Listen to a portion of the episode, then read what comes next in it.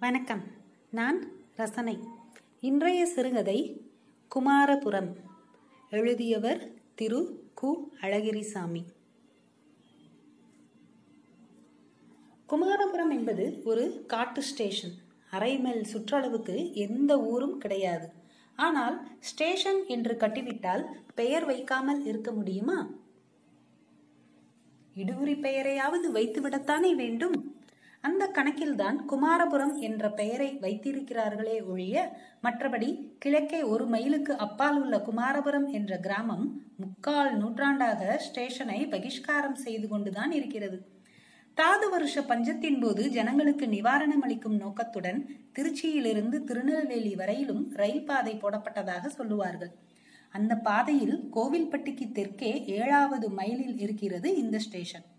சுற்று கிராமவாசிகள் வாழ்நாளில் ஒரு முறையோ இருமுறையோ தான் கோவில் குளம் என்று யாத்திரை கிளம்புவார்கள். பத்து மைல் தூரத்தில் ஒரு மாரியம்மன் கோவில் இருக்கும். அதற்கு போய் பொங்கலிட்டு விட்டு வருவது வழக்கம். இந்த கஷேத்ராடனத்துக்கு ரயிலும் வேண்டாம் மோட்டாரும் வேண்டாம். பெரும்பாலான சமயங்களில் அவர்கள் போக வேண்டிய ஊர் ஸ்டேஷனை விடவும் அருகில் இருக்கும். நேரே ஊருக்கு நடந்து போகாமல் ஸ்டேஷனுக்கு வந்து யாரும் ரயில் ஏறுவார்களா? இந்த ஸ்டேஷனின் வரலாற்றில் முதல் முதலாக வந்து இறங்கிய முக்கியஸ்தர் சுப்புராம ஐயர் என்றுதான் சொல்ல வேண்டும். கோவில்பட்டியில் இருந்து அவர் மூன்று நாட்களுக்கு முன் வந்திருந்தார். புதிதாக மாற்றுதலாகி வந்திருக்கும் ஸ்டேஷன் மாஸ்டர் மாஸ்டருக்கு அவர் பால்ய நண்பர். சிறிது காலம் வரை பள்ளி தோழர். சற்று எட்டிய உறவும் கூட. ஸ்டேஷன் மாஸ்டர் தன் நண்பருக்கு இந்த காட்டு ஸ்டேஷனில் வரவேற்பு அளித்து விருந்துபச்சாரம் செய்ய இப்போது ஒரு சந்தர்ப்பம் கிடைத்தது. அவருடைய பிள்ளைக்கு ஆறாம் ஆண்டு நிறைவு வந்தது. அதை ஒரு சாக்காக வைத்து நண்பரை அழைத்தார். சுப்பராமையரும் அமைதியான சூழ்நிலையில் நண்பரோடு நிம்மதியாக பொழுது போக்கலாம் என்று வந்து சேர்ந்தார். ஆண்டு நிறைவு வைபவத்துக்கு வந்த ஒரே விருந்தினர் சுப்பிராம ஐயர் தான் பால்ய நண்பர்கள் இருவரும் தத்தம் வாழ்க்கை வரலாறுகளையும் ஊர் விட்டு ஊர் மாற்றுதலாகி போன கதைகளையும் குடும்ப செய்திகளையும் பற்றி விஸ்தாரமாக இரவெல்லாம் பேசிக் கொண்டிருந்தார்கள். கோவில்பட்டியில் வசதிகள் எப்படி என்று ஸ்டேஷன் மாஸ்டர் கேட்டார். குமாரபுரம் ஸ்டேஷனில் எப்படி நாட்களை தள்ள முடிகிறது என்று சுப்பராமையர் கேட்டார். ஒரு நாள் கழித்து. மறுநாள் ஸ்டேஷன் மாஸ்டர் அடிக்கொரு தடவை தம் வேலையை கவனிப்பதற்காக அவரிடம் விடைபெற்று போய்க் கொண்டிருந்தார்.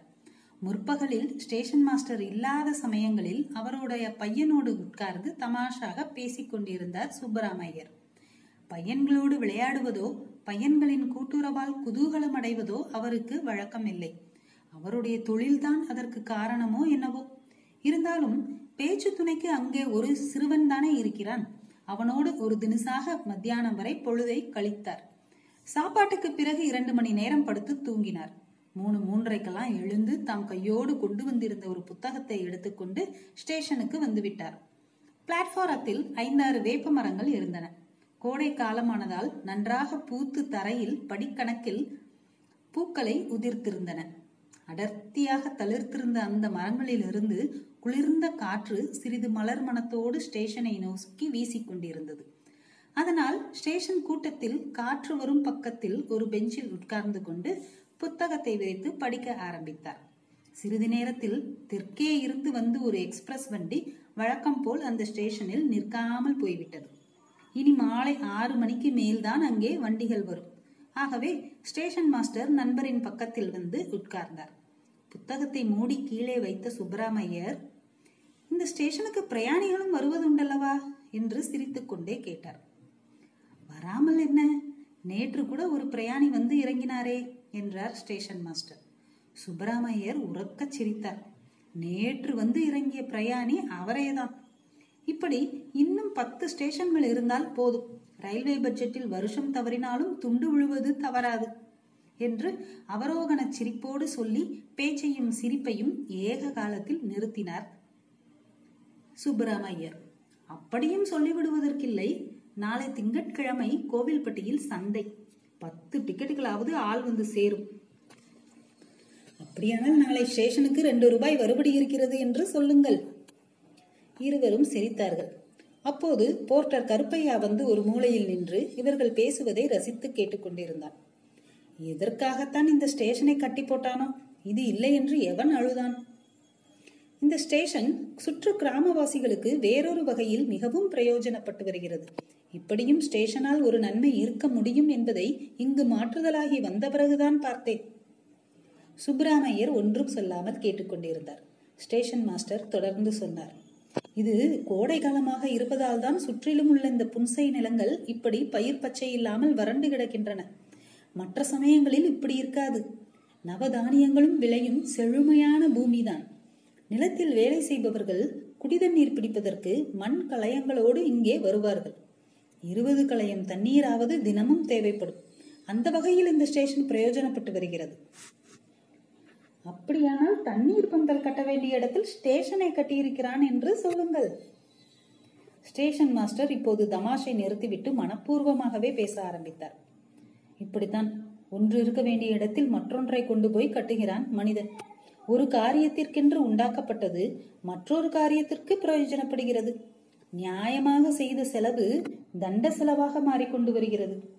உலகமே அப்படி இருக்கும்போது இந்த குமாரபுரம் ஸ்டேஷனை மட்டும் பழித்து பேசுவானேன் சுப்பிராமையர் பரிகாசமாக சிரித்துக்கொண்டு உலகத்தையே உங்க ஸ்டேஷன் ஜன்னல் வழியாக பார்க்கிறீர்கள். ஆறு மாதங்களுக்குள் இந்த கல்கட்டிடத்தின் மேல் உங்களுக்கு இவ்வளவு பாசம் ஏற்பட்டு விட்டது ஆச்சரியமாகத்தான் இருக்கிறது என்றார். ஸ்டேஷன் மாஸ்டர் சற்று ஆவேசமாகவே பேச ஆரம்பித்தார். கோவில்பட்டியில் பள்ளிக்கூடம் கட்டியிருக்கிறானே எதற்காக கட்டியிருக்கிறான்? சொல்லுங்கள் பாப்போம். எதுக்காக பள்ளிக்கூடம் கட்டுவான்? நூறு குழந்தைகள் படிப்பதற்காகத்தான் கட்டுவான். சரி ஒப்புக்கொள்கிறேன். நூறு குழந்தைகளும் எதற்காக படிக்கிறார்கள்? என்று கேட்டார் ஸ்டேஷன் மாஸ்டர். இப்படியெல்லாம் கேள்வி போடுகிறீர்கள்? காரியமாகத்தான் உங்களை கேட்கிறேன். பதில் சொல்லுங்கள். பிள்ளைகள் அறிவு வளர்ச்சிக்காக படிக்கிறார்கள் என்று தானே சொல்கிறீர்கள்? நீங்கள் வேற என்ன காரணத்தை சொல்லப் போகிறீர்கள்? எந்த பைத்தியக்காரனும் அறிவு வளர்ச்சிக்காக பிள்ளைகளை பள்ளிக்கு அனுப்புவதில்லை. நீங்களும் நானும் அறிவு வளர்ச்சிக்காகவா படித்தோம்? படிக்காதவனுக்கும் உத்தியோகம் உண்டு என்று சட்டம் செய்யட்டும். எவனாவது பழி மழைக்கு கூட பள்ளிக்கூடத்தில் வந்து ஒதுங்குகிறானா என்று பார்க்கிறேன் என்று சவால் விட்டார் ஸ்டேஷன் மாஸ்டர். சுப்பிராமையர் சிரிக்கும் போது போர்ட்டரும் சேர்ந்து சிரித்தான். அவனை வைத்துக்கொண்டு தமாஷ் பேச்சு பேசுவது மரியாதை இல்லை என்று நினைத்தோ எனவோ சுப்பிராமையர் மேற்கொண்டு எதுவும் பேசாமல் புத்தகத்தை கையில் எடுத்துக்கொண்டார் என்ன பேசாமல் இருக்கிறீர்கள்? என்று கிண்டினார் ஸ்டேஷன் மாஸ்டர். உங்களிடத்தில் பேசி ஜெயிக்கவா? குமாரபுரம் ஸ்டேஷன் சந்திர சூரியர்கள் உள்ளவரை நிலைத்திருக்கட்டும். எனக்கு ஒரு நஷ்டமும் இல்லை என்று சொல்லிவிட்டு ஐயர் ஏதோ ஒரு பக்கத்தை தேடியவராய் புத்தகத்தை புரட்டினார். ஸ்டேஷன் மாஸ்டர் போற்றரை அழைத்து வீட்டுக்கு போய் காஃபி போட சொல்லு கருப்பையா? என்று சொல்லி அனுப்பினார். நாமும் போகலாமே என்றார் ஐயர். சிறிது நேரத்தில் இருவரும் எழுந்து ஸ்டேஷனை அடுத்திருந்த வீட்டை நோக்கி புறப்பட்டார்கள். மூன்றாம் நாள் காலையில் எட்டு மணிக்கெல்லாம் வடக்கே போகும் பாசஞ்சர் வண்டி ஒன்று இருந்தது. அன்று திங்கட்கிழமை. கோவில்பட்டி சந்தைக்கு செல்லும் பிரயாணிகள் நாலைந்து பேர் ஏழு மணிக்கு முன்னதாகவே சாக்குப்பைகள் சகிதம் ஸ்டேஷனுக்கு வந்து உட்கார்ந்து வெற்றிலை பாக்கு போட்ட வண்ணம் ஏதேதோ பேசிக் கொண்டிருந்தார்கள் ஏழேகால் மணிக்கெல்லாம் சுப்பிராமையரும் பலகாரம் சாப்பிட்டு வந்து பிளாட்பாரத்தில் உள்ள வேப்ப மரங்களில் கீழே கிடக்கும் ஒரு பெஞ்சில் உட்கார்ந்து முக்கிய முந்தைய நாள் கையில் வைத்துக் கொண்டிருந்த புத்தகத்தை எடுத்து விட்ட இடத்திலிருந்து படிக்க ஆரம்பித்தார். ஆனால் நாட்டுப்புற பிரயாணிகளின் சுபாவமான உரத்த சம்பாஷணைகளால் அவரால் நிம்மதியாக படிக்க முடியவில்லை. சுகந்தமான வேப்பங்காற்றும் அவருடைய கவனத்தை திருப்பிக் கொண்டிருந்தது. இந்த பாலவனத்திலும் பேர்பட்ட ஒரு நறுமணம். இந்த மாதிரியான ஒரு இளங்காற்று பார்த்தால் ஒரே கருப்பு மண்ணாக இருக்கிறது இங்கே. இப்படி சில மரங்கள் முளைத்து இப்படி ஒரு திவ்யமான வாசனையை காற்றில் கலந்து கொண்டிருக்கிறது. இந்த வாசனை கூட இந்த மண்ணில்தான் உற்பத்தியாகி இருக்கிறது. அவர் கண்கள் தூரத்தில் தெரியும் கிராமங்களை ஏறிட்டு நோக்கின. இந்த ஊர்களில் வசிக்கும் நூற்றுக்கணக்கான ஆண்களும் பெண்களும் இந்த மண்ணை நம்பித்தான் வாழ்கிறார்கள். இந்த கரிசல் மண்ணிலிருந்து மனமும் கிடைக்கிறது உயிரும் கிடைக்கிறது. அவருடைய சிந்தனைகள் எல்லாம் அவர் படித்துக் கொண்டிருந்த புத்தகத்தின் வசனங்களைப் போல் சுவை பெற்றிருந்தன. தொடர்ந்து படிப்பது போலவே எதிர்பாராத சிந்தனைகள் ஓடிக்கொண்டிருந்தன. அப்போது மேற்கே சுமார் அரை மைல் தூரத்தில் நாலைந்து பேர் அவசர அவசரமாக ஸ்டேஷனை நோக்கி ஓட்டமும் நடையுமாக வந்து கொண்டிருப்பது தெரிந்தது. வண்டிக்கு நேரம் இருக்கிறது. இப்படி வேர்க்க விறுவிற்க ஓடி வருவானேன்? என்று ஐயர் நினைத்தார். அதைவிட அப்பாவித்தனமாக இருந்தது. சிலர் ஒரு மணி நேரத்துக்கு முன்னதாகவே வந்து ஸ்டேஷனில் காத்து கொண்டிருந்தது. சூதுவாதில்லாத ஜனங்கள் என்று ஒருமுறை அவர் தமக்குத்தாமே சொல்லிக் கொண்டார். வேப்பங்காற்று இருக்க இருக்க சுகம் ஏற்றி கொண்டிருந்தது. இந்த காற்றுக்காகவே அங்கே கோடை காலத்தை கழித்து விடலாம் போல் அவருக்கு தோன்றியது. இந்த அடிப்படையில் சுற்றிலும் உள்ள மண்ணிலும் புல்லிலும் புல் நடுவே பூத்து குலுங்கும் காட்டு மலர்களிலும் சாம்பல் நிற கற்றாழைகளிலும் அவருக்கு ஒரு அன்பும் அனுதாபமும் பிறந்தன. சிறிது நேரத்தில் ரயில் ஏறிவிட போகிறோம் என்ற நினைப்பில் அந்த அன்பும் அனுதாபமும் சற்று அழுத்தம் பெறவும் செய்தன. மனிதர்கள் எங்கெல்லாம் வாழ்கிறார்கள்? மனிதர்களாகவும் வாழ்கிறார்கள்? இரண்டு மூன்று பேர் பிளாட்பாரத்திற்கு வந்து கை காட்டி மரத்தை ஒருமுறை ஏறிட்டு பார்த்துவிட்டு அங்கேயே ஒரு பக்கத்தில் ஒதுங்கி நின்றார்கள். எப்போதோ மாடு வாங்கிய செய்தியை ஓர் ஆசாமி கதையாக சொல்ல மற்றவர்கள் கவனமாக உம் போட்டு கேட்டுக்கொண்டிருந்தார்கள் சுப்பிரமணியர் அவர்கள் பேச்சை உற்று கேட்டார். அந்த பேச்சில் உண்மை மட்டுமல்ல அர்த்தமும் சுவாரஸ்யமுமே இருப்பது போல் அவருக்கு தோன்றியது. அவர்களை அழைத்து வைத்துக்கொண்டு அவர்களுடைய வாழ்க்கை வரலாறுகளை எல்லாம் ஆதியோடு அந்தமாக கேட்டு தெரிந்து கொள்ள கூட அவர் ஆசைப்பட்டார். அரைமையில் தூரத்தில் வெள்ளை வேஷ்டிகளாக காட்சியளித்துக் கொண்டு ஓடி வந்தவர்கள் நான்கு சிறுவர்களும் ஒரு பெரியவருமாக இனம் காட்டிக்கொண்டு ஸ்டேஷனுக்கு வந்து சேர்ந்தார்கள். வந்ததும் வராததுமாக டிக்கெட் கொடுத்தாச்சா? என்று கேட்டார் ஓடி வந்த பெரியவர். பேசிக்கொண்டு நின்றவர்களில் ஒருவர் இல்ல இல்ல என்றார். எல்லோரும் ஒரு மூச்சு விட்டுக் கொண்டார்கள். அந்த நான்கு சிறுவர்களின் கண்களும் ஏக காலத்தில் வேப்பமரத்தடியில் பெஞ்சில் உட்கார்ந்து கொண்டிருந்த சுப்பராம ஐயரைத்தான் பார்த்தன. பார்த்த மாத்திரத்தில் மிகுந்த மரியாதை கொடுத்து மூச்சு விடுவதை கூட கொஞ்சம் மட்டுப்படுத்தினார்கள். இப்படிப்பட்ட ஒருவரை அவர்கள் வருஷத்தில் ஒரு தடவை காண்பதே அபூர்வம். அவர்களுடைய பள்ளிக்கூடத்திற்கு எப்போதாவது வரும் பெரிய இன்ஸ்பெக்டரை போல் காலில் பூட்ஸ் போட்டுக்கொண்டு குளோஸ் கோட்டும் ஜரிகை அங்க வஸ்திரமுமாக காட்சியளித்தார் ஐயர். தலையில் விழுந்திருந்த வழுக்கையும் அவருக்கு கௌரவத்தை உயர்த்தி காட்டியது. இமை கொட்டாமல் பார்த்து கொண்டு நின்ற சிறுவர்களை ஐயரும் பார்த்து கொண்டார். நான்கு சிறுவர்களும் ஏறக்குறைய ஒரே பிராயமுடையவர்களாக இருந்தார்கள். பன்னிரண்டிலிருந்து பதினைந்து வயது வரையிலும் மதிக்கலாம். ஒவ்வொருவனுடைய கையிலும் இரண்டொரு பக்கங்களும் புத்தகங்களும் சில வெள்ளை காகிதங்களும் இருந்தன.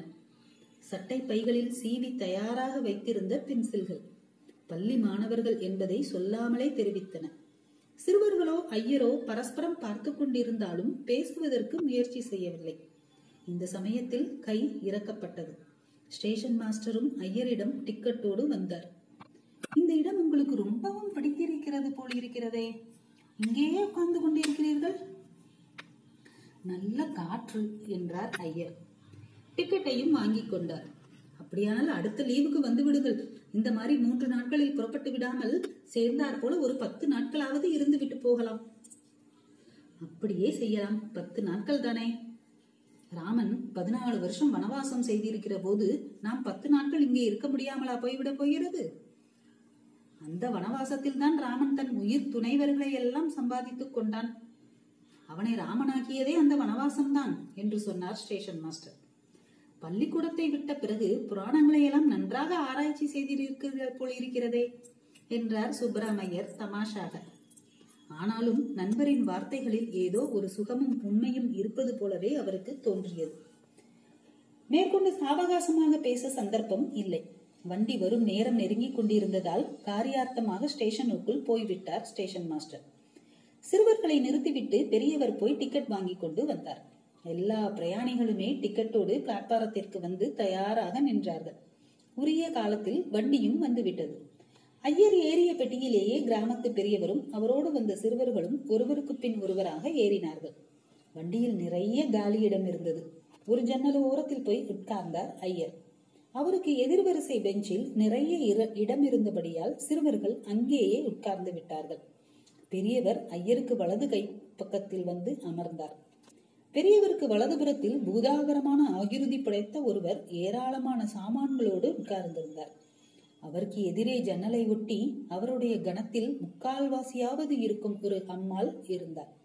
அம்மாளின் பக்கத்திலும் என்னென்னவோ மூட்டை முடிச்சுகள் பண்டபாத்திரங்கள். குமாரபுரம் ஸ்டேஷனை விட்டு வண்டி நகர்ந்து விட்டது. பையன்கள் இரண்டு பக்கத்து ஜன்னல்கள் வழியாகவும் மரம் மட்டைகள் எதிர் திசைகள் எதிர் திசையில் ஓடத் தொடங்கியதை ரசித்து பார்த்து கொண்டிருந்தார்கள். அவர்கள் முகத்தில் தோன்றிய ஆச்சரியத்தையும் அங்கே தாண்டவமாடிய ஆனந்தத்தையும் பார்த்த சுப்பராமையருக்கு அந்த பையன்கள் வாழ்க்கையிலேயே அன்றுதான் முதல் முதலாக ரயில் பிரயாணம் பிரயாணம் செய்கிறார்களோ என்று நினைக்க தோன்றியது. அவர்களோடு ஏதாவது பேச வேண்டும் என்று ஆசை. அப்படியெல்லாம் அவரை போன்றவர்களால் சுலபமாக பேசிவிட முடிகிறதா? அவருக்கு அது கொஞ்சம் கஷ்டமாகவே இருந்தது. சில நிமிஷங்கள் கழிந்த பின் பையன்களை பார்த்து முதலில் பேச ஆரம்பித்தவர் மேற்கு புற ஜன்னல் பக்கம் இருந்த பூதாகரமான மனிதர்தான் எடுத்த எடுப்பிலேயே சௌஜன்யமாய் பேச ஆரம்பித்தார். ஏண்டா எங்க பிரயாணம்? என்று கேட்டார். அவருடைய குரல் அவருடைய உருவத்தை விட கனமாக இருந்தது. பையன்களுக்கு அதற்கு பதில் சொல்லவே தோன்றவில்லை. அவர்கள் சார்பில் பெரியவர் தான் பேசினார். கோயில்பட்டிக்கு பெரிய பள்ளிக்கூடத்துல சேரப்போறாக பையன்கள் அவரை மேலும் கீழும் பார்த்தார்கள்.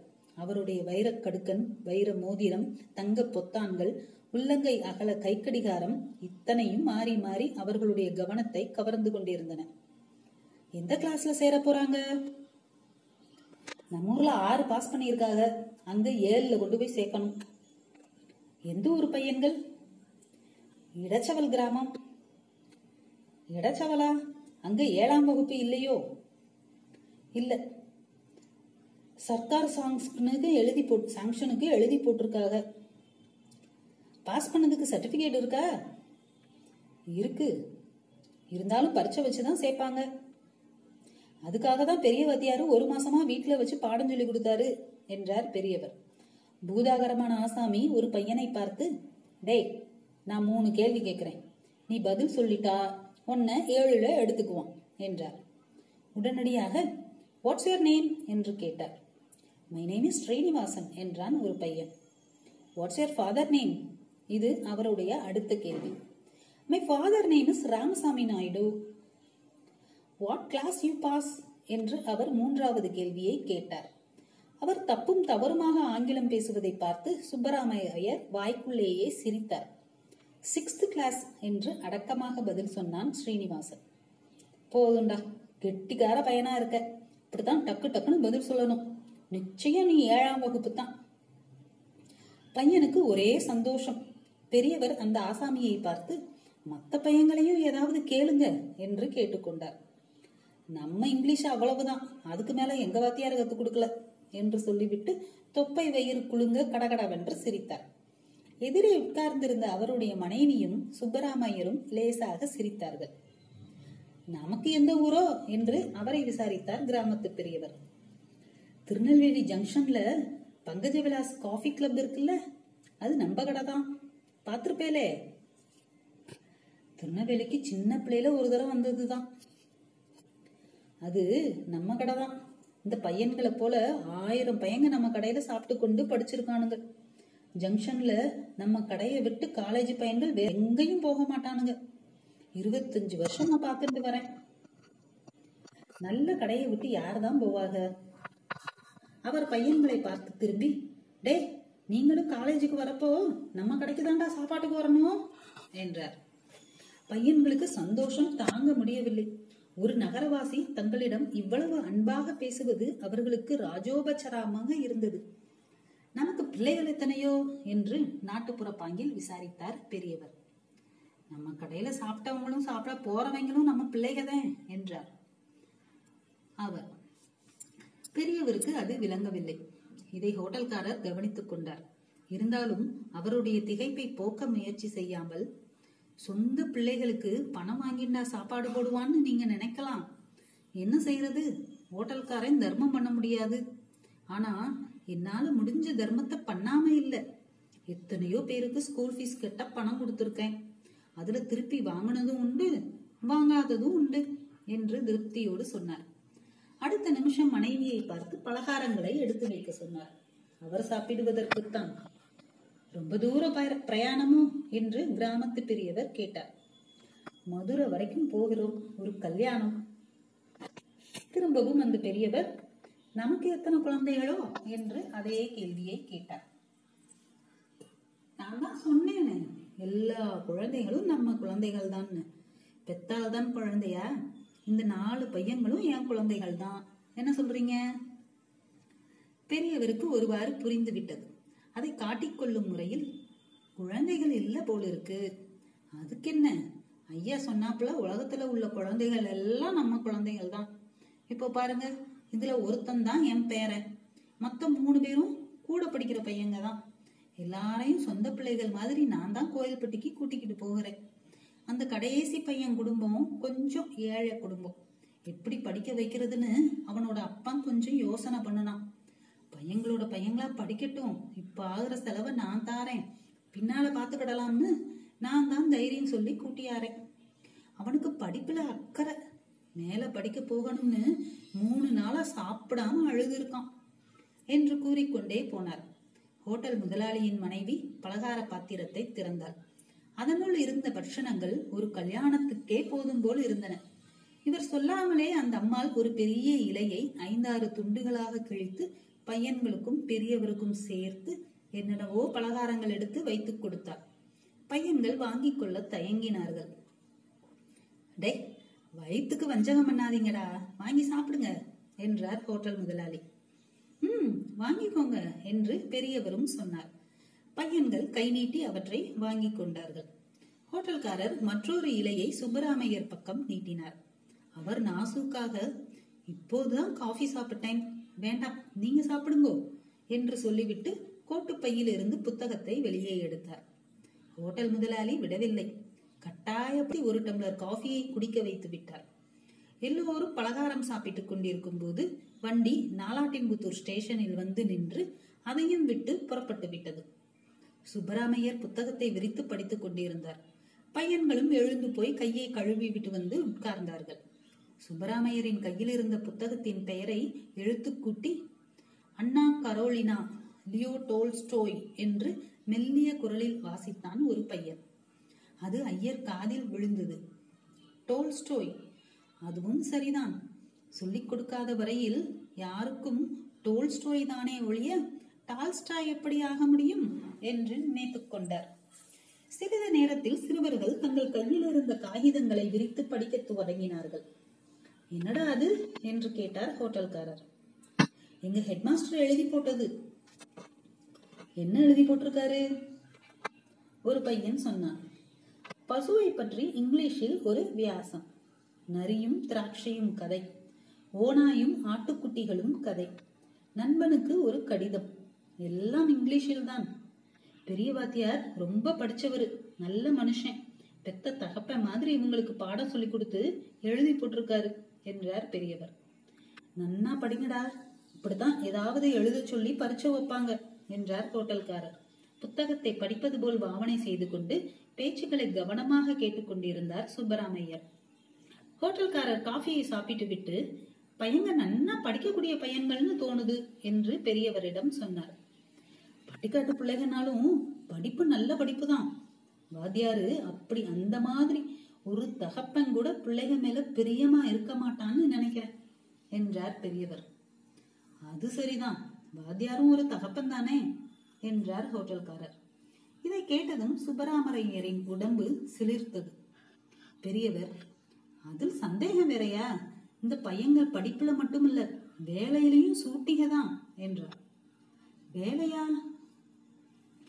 ஆமா வேலை செய்யாம எப்படி? பள்ளிக்கூடம் போக முன்னால மாட்டை பத்திக்கிட்டு போய் மேய்ப்பாங்க. பருத்தி கொட்டை ஆட்டுவாங்க. இப்படி வீட்டு வேலைகளை செஞ்சுட்டு தான் பள்ளிக்கூடம் போறது. பேஷ் பேஷ். அப்படிதான் இருக்கணும். பொழைக்கிறவனுக்கு அதுதான் லட்சணம். அழுக்கப்படாத படிப்பு படிப்புல சேர்த்தியா? அவனால ஊருக்கு பிரயோஜனம் உண்டோ? அவனுக்கு தான் என்ன பிரயோஜனமாயிருக்கு? என்ன எடுத்துக்கோங்க. நான் ரெண்டாம் கிளாஸ்க்கு மேல படிச்சது இல்லை பிஏ எம்ஏ படிச்சிருந்தா உத்தியோகம் பார்த்திருப்பேன். பார்த்திருந்தா இத்தனை வருஷமா பள்ளி பிள்ளைகளுக்கும் பண்ணி வந்த உபகாரத்தை பண்ணியிருக்க முடியுமா? நாலு பேருக்கு உபகாரமா இருந்தா தான் படிப்புல சேர்த்தி. ஊர்க்காரனை மிரட்டுற படிப்பு வேண்டவே வேண்டாம். நான் சொல்றது இப்படி. அதுல சந்தேகம் வேறையா? என்றார் பெரியவர். இப்படியே பேசிக் கொண்டிருந்தார்கள். வண்டி கோவில்பட்டிக்கு வந்துவிட்டது. வாசிப்பது போல் விரித்து வைத்துக் கொண்டிருந்த புத்தகத்தை மூடி பழையபடியும் கோட்டுப்பைக்குள் வைத்தார் சுப்பராமையர். எல்லோரும் இறங்குவதற்கு ஆயத்தமானார்கள். தைரியமா பரீட்சை எழுதுங்கடா. நான் வயசானவன். ஆசீர்வாதம் பண்றேன். எல்லோரும் பாஸ். போயிட்டு வாங்கோ. திருநெல்வேலியில படிக்க வரப்ப பங்கஜ விலாசம் மறந்துட வேண்டாம். தெரிஞ்சுதா? என்று சொல்லி வழி அனுப்பினார். ஹோட்டல் முதலாளி வண்டியை விட்டு சுப்பராமையரும் அந்த பையன்களும் பெரியவரும் இறங்கினார்கள். என்று சொல்லி வழி அனுப்பினார் ஹோட்டல் முதலாளி. வண்டியை விட்டு சுப்பராமையரும் அந்த பையன்களும் பெரியவரும் இறங்கினார்கள். போகும்போது ஐயர் ஹோட்டல் முதலாளியை பார்த்து புன்னகை ததும்பு முகத்தோடு வணங்கி விடைபெற்றுக் கொண்டார். அவரை பின்தொடர்ந்து நடந்தார்கள் பையன்கள். முன்னே நடக்க ஒருவித தயக்கம். அவ்வளவு தூரத்துக்கு அவரிடம் மரியாதை பிறந்துவிட்டது ஸ்டேஷனை விட்டு வெளியே வந்ததும் குதிரை வண்டியை எதிர்பார்த்து கொண்டு நின்றார் சுப்பராமையர். கோவில்பட்டி ஸ்டேஷனில் போற்றர் வேலை செய்யும் ஒருவன் அன்று தனக்கு இரவு வேலையானதால் வெளியே ஓரிடத்தில் நின்று கொண்டிருந்தான். பெரியவரையும் சிறுவர்களையும் பார்த்து வாங்க வாங்க என்று சொல்லிக் கொண்டே வந்தான். அவர்கள் வந்த காரியத்தையும் விசாரித்து தெரிந்து கொண்டான். அவனும் இடைசவல் கிராமத்தை சேர்ந்தவன்தான் என்பதை பேச்சிலிருந்து சுப்பராமையர் ஊகித்து விட்டார். பையன்களையும் பெரியவரையும் தன் வீட்டுக்கு அந்த போர்ட்டர் பலகாரம் சாப்பிட அழைத்ததோடு அன்றிரவு தங்கிவிட்டு மறுநாள் ஊருக்கு போகலாம் என்று சொன்னான். சுப்பராமையருக்கு குதிரை வண்டி கிடைத்துவிட்டது. அதில் ஏறிக்கொண்டு வண்டி மூளை திரும்பும் வரையில் சிறுவர்களையே பார்த்து கொண்டு சென்றார். குமாரபுரம் ஸ்டேஷன் ஸ்டேஷன் மாஸ்டரின் தர்க்கங்கள் வேப்பம்பூ மனத்தோடு வீசிய காற்று கரிசல் மண் மனமும் உயிரும் கொடுப்பது ஹோட்டல்காரரின் தர்ம குணம் படிப்புக்கு அவரும் ஸ்டேஷன் மாஸ்டரும் கொடுத்த விளக்கம் கிராம தலைமை ஆசிரியர் தந்தையை போல் சிறுவர்களை நடத்தியது டால்ஸ்டாயை டோல்ஸ்டோய் என்று வாசித்த அறிவு ஏழை போர்ட்டரின் விருந்துபச்சார அழைப்பு இப்படி எல்லாமே அவருக்கு ஞாபகத்துக்கு வந்து கொண்டிருந்தன. இருபது நிமிஷ ரயில் பிரயாணத்தில் இருபது வருஷங்கள் படித்தாலும் தெரிந்து கொள்ள முடியாத எத்தனையோ அரிய விஷயங்களை தெரிந்து கொண்டது போன்ற ஆனந்த பரவசம்.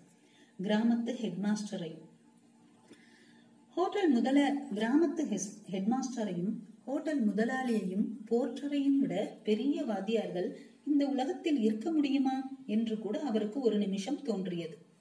அவர்களிடம் படிக்காத படிப்பையா இந்த சிறுவர்கள் இனிமேல் படிக்கப் போகிறார்கள்? என்று தமக்குள் சொல்லிக் கொண்டார். குமாரபுரம் ஸ்டேஷனுக்கு பிரயாணிகள் வராததை விட பெரிய கேலிக்கூத்து மேல் படிப்புக்காக இவர்கள் இந்த பள்ளிக்கூடத்துக்கு வருவது. அந்த ஸ்டேஷனுக்காவது தண்ணீர் பந்தல் என்ற மதிப்பு உண்டு. ஆனால் சுப்பராமையர் குதிரை வண்டியில் வீடு போய் சேர்ந்தார். பெரியவரையும் பையன்களையும் அந்த போர்ட்டர் தன் வீட்டிற்கு அழைத்துச் சென்றார். ஊரிலேயே காலை ஆகாரம் பண்ணி கொண்டு வந்தவர்களானதால் அங்கே அவர்கள் ஒன்றும் சாப்பிடவில்லை. போர்ட்டருடைய கட்டாயத்துக்காக காஃபியை மட்டும் வாங்கி குடித்தார்கள். மத்தியானம் சாப்பிட வருவதற்கும் சம்மதித்தார்கள். அப்புறம் எல்லோருமாக போர்ட்டர் உட்பட பள்ளிக்கூடத்துக்கு போனார்கள். பள்ளிக்கூட வராண்டாவில் மற்றவர்களை நிறுத்திவிட்டு போர்ட்டர் மட்டும் நேரே தலைமை ஆசிரியரின் அறையை விசாரித்து தெரிந்து கொண்டு அங்கே போனான்.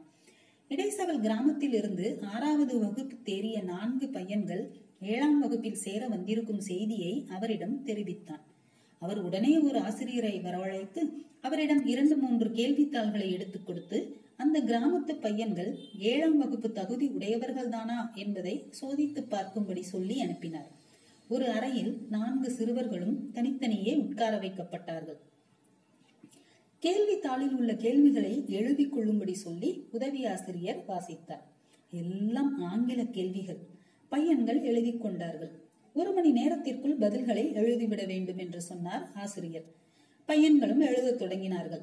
போற்றரும் பெரியவரும் பள்ளியை விட்டு வெளியே வந்து ஒரு புளிய மரத்து நிழலில் உட்கார்ந்து ஊர் சமாசாரங்களை பற்றி பேசிக் கொண்டிருந்தார்கள். பத்தரை மணிக்கெல்லாம் ஆங்கில பரீட்சை முடிந்தது. அப்புறம் கணக்கு தமிழ் பொது அறிவு ஆகியவை சம்பந்தப்பட்ட பரீட்சைகள். எல்லாமே பனிரெண்டு மணிக்குள் முடிந்துவிட்டன பள்ளிக்கூடம் விட்டு எல்லா பையன்களும் மதிய சாப்பாட்டுக்காக வீடுகளுக்கு போனார்கள். அவர்களை நான்கு சிறுவர்களும் மிரள மிரள விழித்துக் கொண்டு பார்த்தார்கள். உதவி ஆசிரியர் அவர்களை அந்த அறையிலேயே உட்கார வைத்துக் கொண்டு விடைத்தாள்களை வேகமாக திருத்தி மார்க் போட்டார். பிறகு எழுந்து தலைமை ஆசிரியரின் அறைக்கு போனார். அப்போது பெரியவரும் போற்றரும் அங்கே வந்து சேர்ந்தார்கள். பரீட்சை நல்லா எழுதியிருக்கீங்களா? என்று கேட்டான் போற்றர். கணக்கு தான் கஷ்டமா இருந்தது. இங்கிலீஷு? ரொம்ப லேஸ் ஊரில் ஹெட்மாஸ்டர் எழுதி போட்ட கேள்விகள் தான். ஒரு நொடியில் பதில் எழுதிவிட்டேன் என்றான் ஒருவன். மற்றவர்களும் அப்படியே சொன்னார்கள். இங்கிலீஷ் நல்லா எழுதுனா பாஸ் தான். என்று போர்ட்டர் சொல்லிக் கொண்டிருக்கும் போதே பெரியவர் ஊர் வாத்தியார் வாத்தியார் தான். எப்பேற்பட்ட மனுஷன். இங்க என்ன கேட்பாங்கன்னு அங்கேயே தெரிஞ்சு சொல்லி கொடுத்துருக்கிறாரே. அதுல மூளை என்று இடைசவல் கிராமத்து தலைமை ஆசிரியை வானலவா வான வானலாவ புகழத் தொடங்கினார். கெட்டிக்கார வாத்தியார் போல இருக்கு. கெட்டிக்காரர்னா அப்படி இப்படியா? அதுக்கு ஏத்தாப்புல குணமும் அமைஞ்சதே தம்பி. அத சொல்லு. இப்படி ஒரு வாத்தியார் நம்ம ஊருக்கு வந்ததே இல்லை. பிள்ளைகள் கிட்ட பெத்த தகப்பன் கூட அவ்வளவு பிரியமா இருக்க மாட்டான்னா அப்புறம் பார்த்துக்கோயேன் என்றார் பெரியவர் பூரிப்புடன். எல்லோரும் வெற்றியை எதிர்நோக்கி கொண்டு கோலாகலமாக பேசிக் கொண்டிருந்தார்கள். சிறிது நேரத்திற்குள்ளேயே பரீட்சை வைத்த உதவி ஆசிரியர் வந்து சிறுவர்களையும் பெரியவரையும் போர்ட்டரையும் தலைமை ஆசிரியரிடம் அழைத்துக் கொண்டு போனார். அப்போதுதான் அவர்களுடைய மனம் கோலாகலத்தை இழந்து திக் திக் திக் என்று அடித்துக் கொள்ளத் தொடங்கியது. இப்படி வாருங்கள் என்று அவர்களை ஒரு அறைக்குள் அழைத்துச் சென்றால் உதவி ஆசிரியர். எல்லோரும் உள்ளே போனார்கள். தலைமை ஆசிரியரை பார்த்ததும் போர்ட்டர் கும்பிட்டான். பெரியவருக்கோ கும்பிட போன கைகள் குவியாமல் நடுங்கின. பையன்கள் எதுவுமே செய்யாமல் அப்படியே நின்று விட்டார்கள். ஆச்சரியத்தினால் அவர்களுடைய கண்கள் அகல விரிந்து விட்டன. மூடியிருந்த வாய்கள் தாமாக திறந்து கொண்டன. ஒவ்வொரு கையிலும் விரல்களை விரல்கள் பிசைந்து கொண்டிருந்தன. குமாரபுரம் ஸ்டேஷனில் இருந்து டால்ஸ்டாய் புத்தகமும் கையுமாக அவர்களோடு பிரயாணம் செய்த அதே பிரமுகர் தான் இங்கே தலைமை ஆசிரியராக உட்கார்ந்து கொண்டிருந்தார். இதை பையன்கள் எப்படி எதிர்பார்த்திருக்க முடியும்? வாருங்கோ என்று சிரித்துக்கொண்டே அவர் வரவேற்றார். பெரிய வாத்தியார கும்பிடுங்க என்று போர்ட்டர் சொன்ன பிறகுதான் பையன்களும் பெரியவரும் வணக்கம் செய்தார்கள். கேள்விகளால் கஷ்டமா இருந்ததா என்று கேட்டுவிட்டு மறுமுறையும் சிரித்தார் சுப்பராமையர் அந்த சிரிப்பில் இருந்த அழகும் கவர்ச்சியும் அன்பு பெருக்கும் ஒரு பையனுடைய கண்களில் கண்ணீரையே வரவழைத்து விட்டன. அவருடைய கேள்விக்கு பதில் சொல்லாமல் எல்லோரும் வாயடைத்து போய் திகைத்து நின்றார்கள். அடுத்தாற்போல் உங்கள் பெயர்களை சொல்லுங்கள் என்றார். நாராயணசாமி ஸ்ரீனிவாசன் சுப்பையா திருப்பதி. எல்லோரும் பாஸ் என்றார் சுப்பராமையர்.